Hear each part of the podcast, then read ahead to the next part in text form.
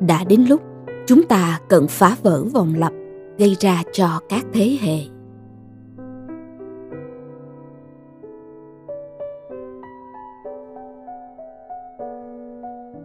Cha mẹ đánh đập tôi khi tôi còn nhỏ, nhưng tôi không bị chấn thương tâm lý gì cả. Đây là lời của một người đàn ông bị tố cáo vì có hành vi bạo lực thân thể người khác.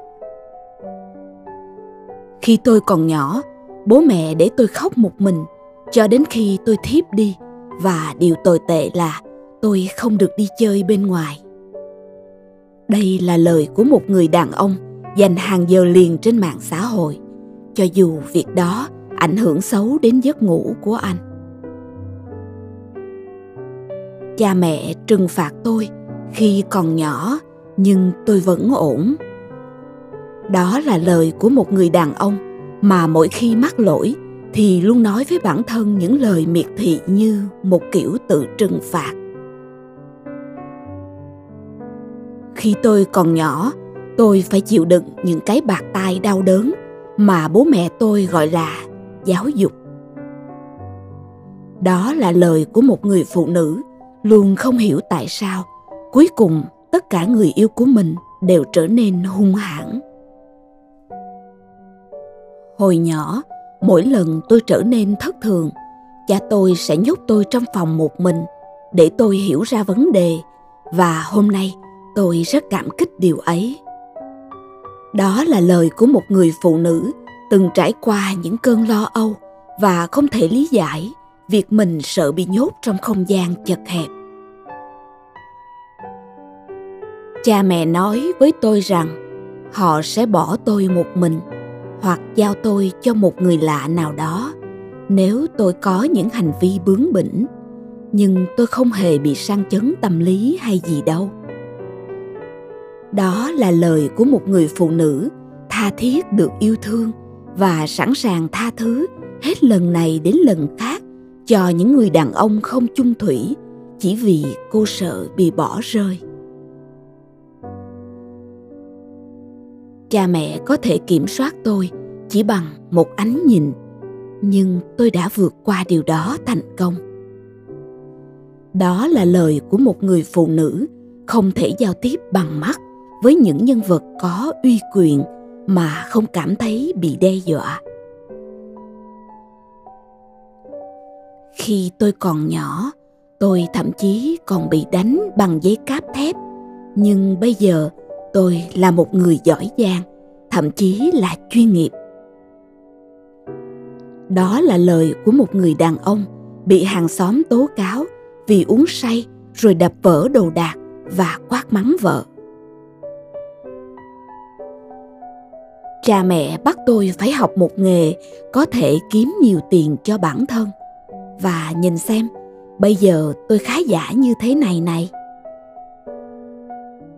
đó là lời của một người đàn ông. Ngày nào cũng mong mỏi đến thứ sáu, vì anh ta tuyệt vọng trong một công việc mình không yêu thích. Khi tôi còn nhỏ, ba mẹ bắt tôi ngồi cho đến khi ăn hết thức ăn. Thậm chí còn đúc ép tôi ăn cho bằng được, vì họ không phải là những ông bố bà mẹ nuông chiều con. Đó là lời của một người phụ nữ không hiểu tại sao cô không thể có mối quan hệ lành mạnh với đồ ăn và thậm chí còn mắc chứng rối loạn ăn uống khi còn trẻ. Tôi cảm ơn bố mẹ mình vì mọi trận đòn roi và mọi hình phạt. Vì nếu không có chúng, ai biết được điều gì sẽ xảy ra với tôi. Đó là lời của một người đàn ông không bao giờ có được mối quan hệ tốt đẹp với con trai. Và con anh liên tục nói dối vì nó sợ anh. Và cứ thế, chúng ta đi qua nhiều cuộc đời, lắng nghe nhiều người tự nhận mình đang rất ổn và không hề mang chút tổn thương nào.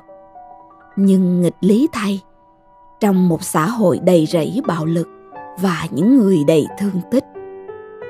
Chuyện này cứ được sao chép và nhân rộng. Đã đến lúc chúng ta cần phá vỡ vòng lặp gây ra chấn thương cho các thế hệ này. Nếu bạn cảm thấy đồng cảm với điều này, hãy nghiên cứu cách nuôi dạy con mình nhẹ nhàng, ôn hòa. Hãy xây dựng mối quan hệ giữa bạn và con cái dựa trên sự tin tưởng, tình yêu thương và dẫn dắt chỉ bảo. Nguồn bài viết Kay Rickley, bản dịch của Rabbit Kid Books.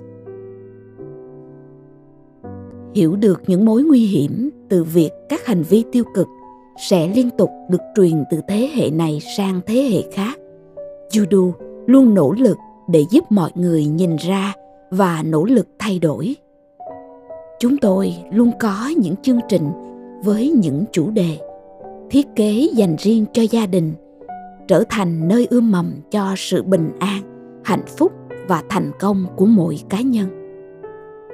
Hãy liên hệ và tham gia cùng chúng tôi, bạn nhé.